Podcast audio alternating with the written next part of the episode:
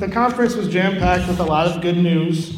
There were a lot of good things, such as overall continued desire to disciple and grow leaders with our church, and also grow churches, to develop a learning platform on their website. If you're interested in learning about discipleship, contact one of us. We have the website.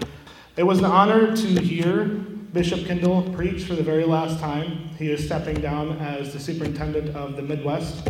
He's the bishop of the Midwest, and he is stepping down. So it was an honor hearing him preach. He kept my attention for at least an hour when he was preaching, and if you don't know me, my attention span lasts about 15 minutes, and that's it. So it was pretty awesome. One thing he said stuck out to me like a sore thumb. And he said, if our hearts are not set on sharing Jesus' love with the Holy Spirit, Jesus' love, God's love, at the center of us sharing, the Western church is dead. And that's literally how he started his sermon. And that really stuck out to me. That really stuck to me personally, because I've always thought about, yes, we need to show Jesus' love, Jesus' love, Jesus' love. But I never was that, how should I put it, direct, if you will. And that really got me thinking. And he referred to multiple verses, but the one I want to point out is actually the one that Elizabeth just read. It was Romans 1 through 5. And he specifically keyed in on verse 5. He says, and hope does not disappoint us, because God's love has been poured into our hearts through the Holy Spirit that has been given to us. So essentially, we need the Holy Spirit. And the Holy Spirit needs to be at the center of it. And God's love, Jesus' love, needs to be at the center of what we're doing. It's more than just a high five or a handshake now. It's more than just that. We need to grow from the inside out. I get very passionate about this, so if I get emotional, bear with me, I'm sorry. But when he's at the center of it, that's what we need to do. Instead of saying high five, we need to ask them how they're doing and not expect more than just, I'm good, or I'm fine. Why are you fine? Why are you good? Can I please have your name? Can we please talk? Can we please share? I feel like with God's love at the center of it, we can do just that. Because no one will give a serious listen until they are stunned with love. And that's another thing he said that stuck out to me, sore thumb. No one will give a serious listen to what you want to say unless they are stunned with love, unless they are stunned with us listening to what they are saying, to their feelings and their thoughts. Even if they don't believe the same thing we do, it's good of us to stun them, to just sit there and listen and say, what can I do for you? If we do that, every single one of us does that with one person from inside this church out. It's more than just Kevin and Melanie. It's more than just myself. It's more than just Kellyanne and all the leaders that we have here. If we do that, every single one of us can share Jesus' love with love being the center. It's not the love. It's not how do we grow. It's how do we love. That's the center. The love of Jesus dying on the cross and gave us the Holy Spirit to be poured into our hearts. I've said this a couple times to Rachel and myself as well, and some other people as well. But I always like to keep it simple. That's just me. I'm a more of a simple guy. Let's keep it simple, simplistic. It's definitely easier said than done. That is for sure. And it looks different for a lot of us. And for me, it's how I can make life interesting at work. I also get the privilege to listen to other coworkers, and they can ask me, well, what's the difference between this church and this church? And I got to have that conversation with someone, and it was a short conversation. I wish I could have extended it, but we were on the recorded line, so our supervisors may not like that. So, or it can be one of my coworkers who sits next to me. We call her T-Ping for short. Long story short, I was too embarrassed to ask her name because I sat next to her for 3 months, and she transferred a payment one time, and I saw her initials. It's the first initial and the last name. So I'm like, T-Ping, that's a cool name. So I turned around, I was like, hey, T-Ping. And she's like, what'd you just call me? I was like, it's like a wrestling name. Welcome to LZB, SmackDown WWE Raw, featuring T-Ping in one corner. So ever since then, I've called her Teresa once this past month. And she's like, what's my name? I'm like, all right, T-Ping. She's like, that's right. I was like, all right. she tries to brighten everyone day that's around her. It's amazing. Like you can tell when T-Ping's not in the room because there's just that emptiness. I would invite her to church, but we actually talked a little bit, and she likes to try and show God's love. We actually had a good conversation about that once. And so what does that mean for us as a church? How do we grow as individuals from the inside of this building out, from inside out? Well, I think we're doing it. I think we're starting that. The spiritual retreat that Kellyanne, Anne Marie, and Melanie that are all conversing to get that done and having our prayer field out there, that's starting it. We are doing God's work. We are doing good things. I do truly believe that. We are starting this movement with all our hearts, and it's going to look different. It's going to look different for everyone. So one of the most powerful things I have personally learned while spreading the gospel is prayer. And knowing God is eager to love others with God at the center of it. Because I truly believe that, as I don't remember the exact term, so maybe I can get corrected later, but it's from Into the Woods. It's nice is different than good. I truly, truly believe that. There's a difference between waving and giving someone a $20 gift card, or just a simple act of niceness back in April, giving someone just tickets to something. And they just expected, they were like shocked. They're like, are you sure? Are you sure? I'm like, yes, take it. It's fine. It's okay. I don't need it. That's fine.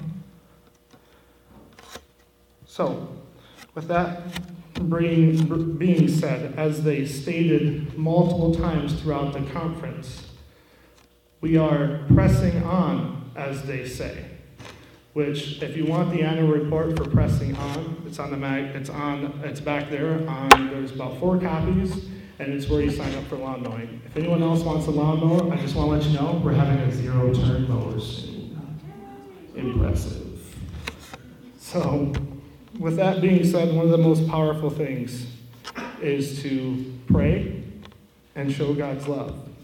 So my challenge to you this week is to go out and find unique ways to get out of our shells. Ask ourselves, what I like to do once a day, and I want to do it more, is I like to pray in the morning and pray at night. And my prayer could be different from all of yours. My personal prayer is, how can I show God's love? It's not, how can I preach the gospel? How can I show God's love to someone, an individual at work, even if it's by talking to them, or knowing that they're having a bad day and just making them chuckle. Which, without getting in too much trouble. So, as we grow out of our shell, because let's face facts, for failure to thrive is lack of love. And I truly feel that we are continuing to do that. So let's press on. And with that being said, if we can pray really quick, is that okay? Can we do that? Because I find prayer one of the most powerful things in the entire world. So let us pray. God, thank you so much for the opportunity to be at an annual conference with everyone and to learn today Bishop Kendall's word. And it was scary what he said, but it was so true. And I feel like each and every one of us inside this church and outside can find ways to touch someone's hearts through the Holy Spirit, with you at the center of it. So let us continue on this week with you at the center, and allow each and every one of us to feel the Holy Spirit in our hearts so that we may be able to touch someone else's life this week, whether it's one person, multiple, numbers don't matter. What matters is that we're able to touch someone's life with you, Lord. So please let us do that. This coming week and the weeks to follow. In your name we say, amen. I'd like Clay to come and share a brief takeaway.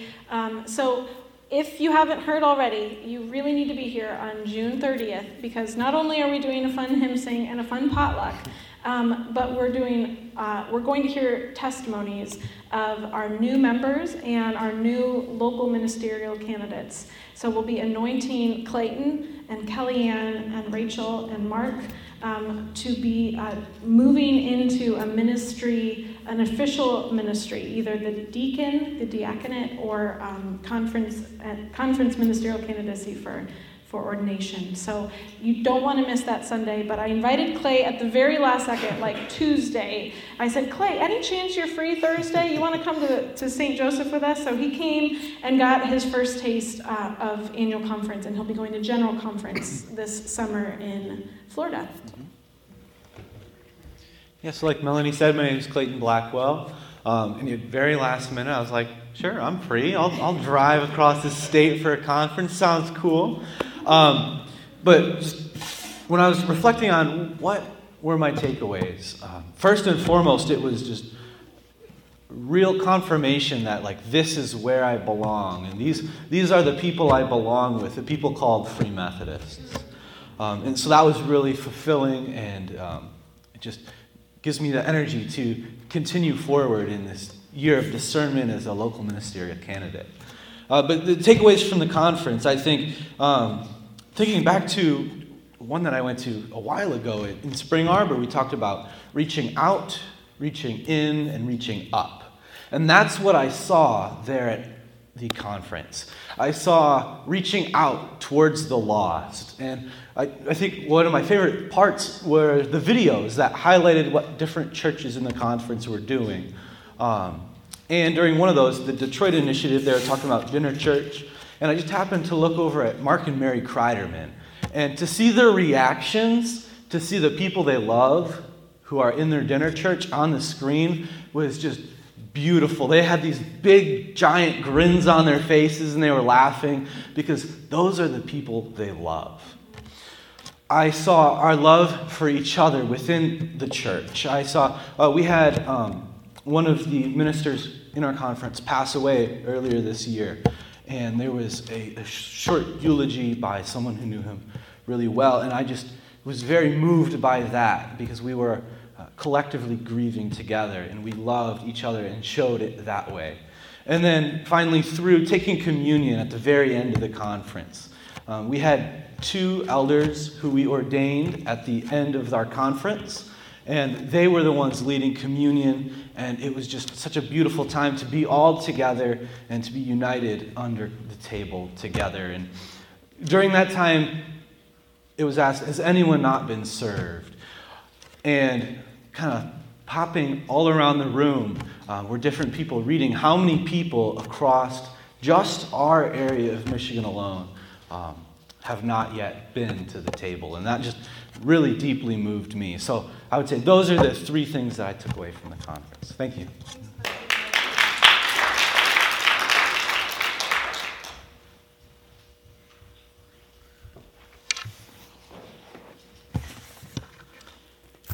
It's always good to take some new friends to a conference you've been to a few times, because you see it through fresh eyes.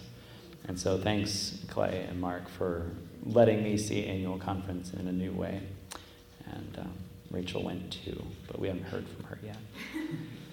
And it'll be good to see where God leads the four of you as LMCs as we keep going forward.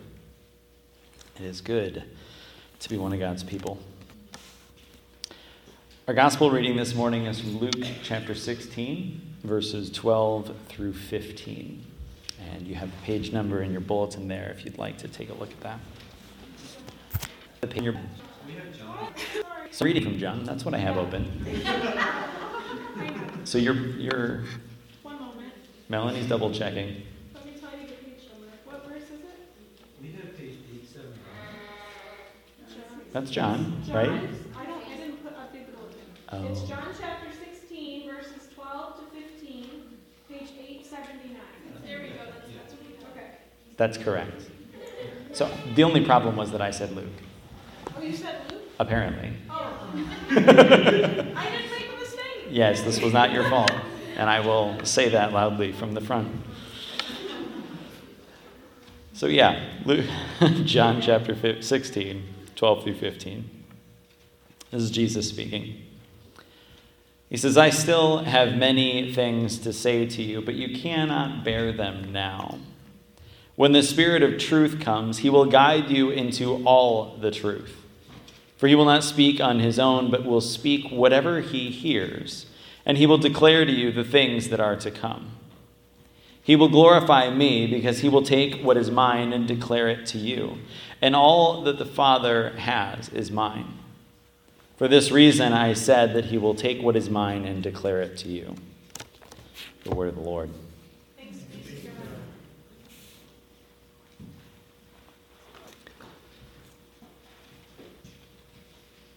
My experience at annual conference, it was funny, because the first time that Mark had me understand a little bit differently what annual conference could be is Mark kept calling it a vacation. And I kept in my head, I was thinking of it as work. And so it was cool, because like every time he'd be like, yeah, we get to go on a trip. And everyone at work was like, really cool, where are you going? And he's like, to a conference. And like it was just refreshing to me to kind of see like, yeah, this is me getting to go and hang out with all of, you know, my coworkers in Christ, these people that I know and love. Like, yeah, why not call this a vacation? Why not enjoy the work that God has given me?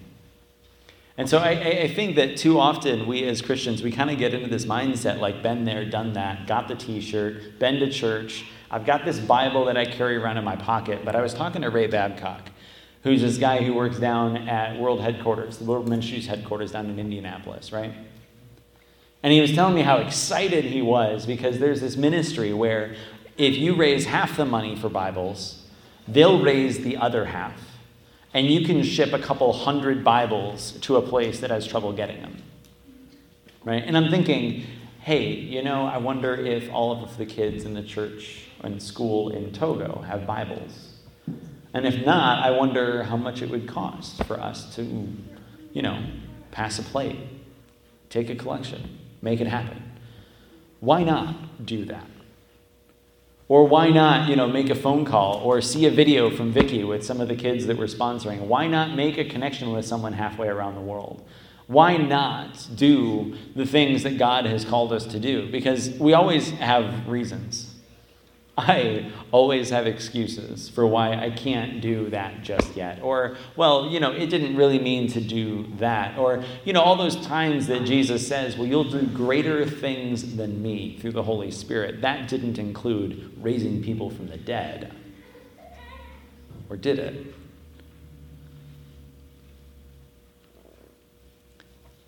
One of the things that I am hoping to expect, can't even say I'm quite there yet. What I am praying that God changes in me is that I will begin to expect miracles by the power of the Holy Spirit. I want to be able to expect that when I pray for someone that they will be healed. Because God is a God of healing.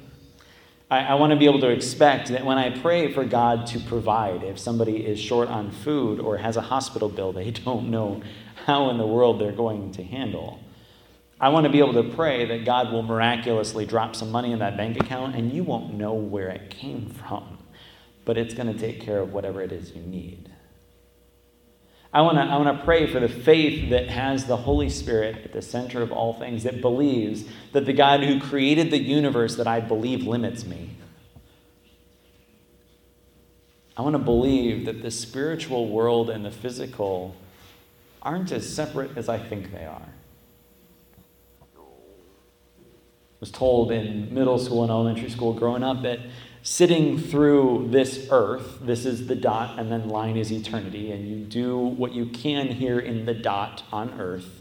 You do the right things, you say the right things, you hopefully are a good person, you follow what the Bible says, and then you have all of eternity to enjoy the products of your labor. So live the way you should now because of eternity some other day.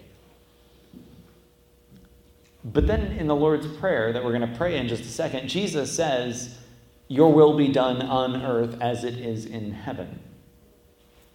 present tense. I want this to happen now. I want the kingdom of heaven on earth as it is in heaven. That's like one of the four things that's in the Lord's Prayer that he asks for. What would it mean if every church and every Christian believer was walking around a literal slice of heaven?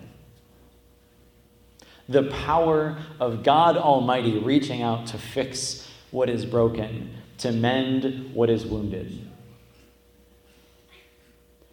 to love your neighbor.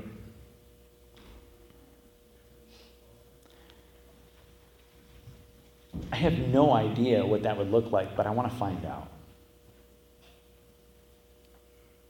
And so I read this psalm. I read Psalm, the O Lord, our sovereign, how majestic is your name in all the earth. You've set the glory above the heavens. With your fingers, you've done all of these creative things. And out of the mouths of children come your praises. This is who you are. This is how high you are. This is how wonderful you are. And then what is man that you are mindful of us?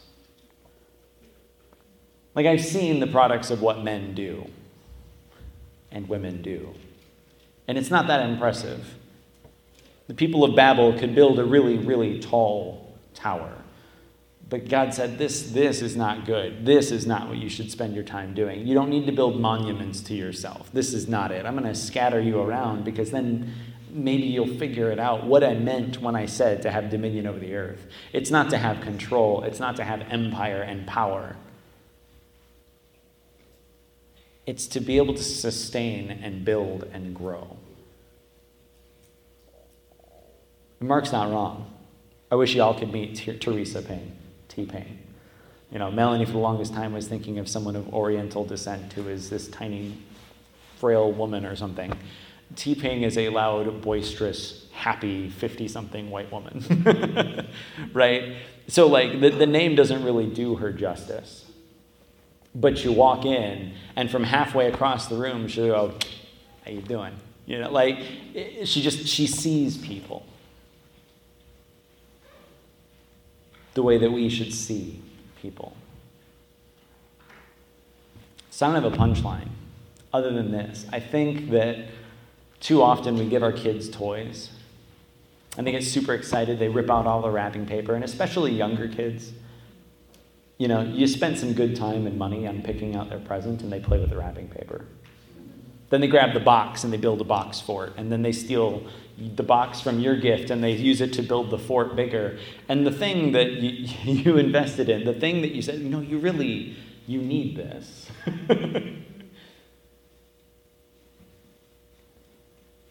I think that there are two lessons to be learned there. One is that maybe our kids don't need what we think they need. But I wonder how many times God gives us the gift of the Holy Spirit. God gives us his power and his glory revealed in this scriptural book we've got. And instead of using it to connect to the infinite power of the God and creator of the universe, we play with the wrapping paper and we do fill-in-the-blank Bible studies, and we never get around to actually loving our neighbor.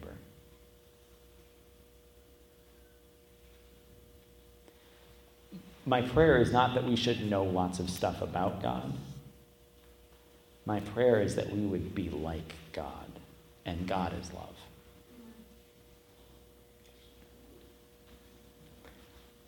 I have no idea what that's going to look like for us, but I want to stop playing with the wrapping paper. I want to stop selling God short and saying, well, God, I can pray, and it's going to make him feel a little better for now, but we'll see what actually happens. I want to pray and go, God, I know you can fix this. So we're just letting you know because you already know. But this is us publicly giving you credit for what I believe you're going to do. Because you are good. And healing is good. Provision is good.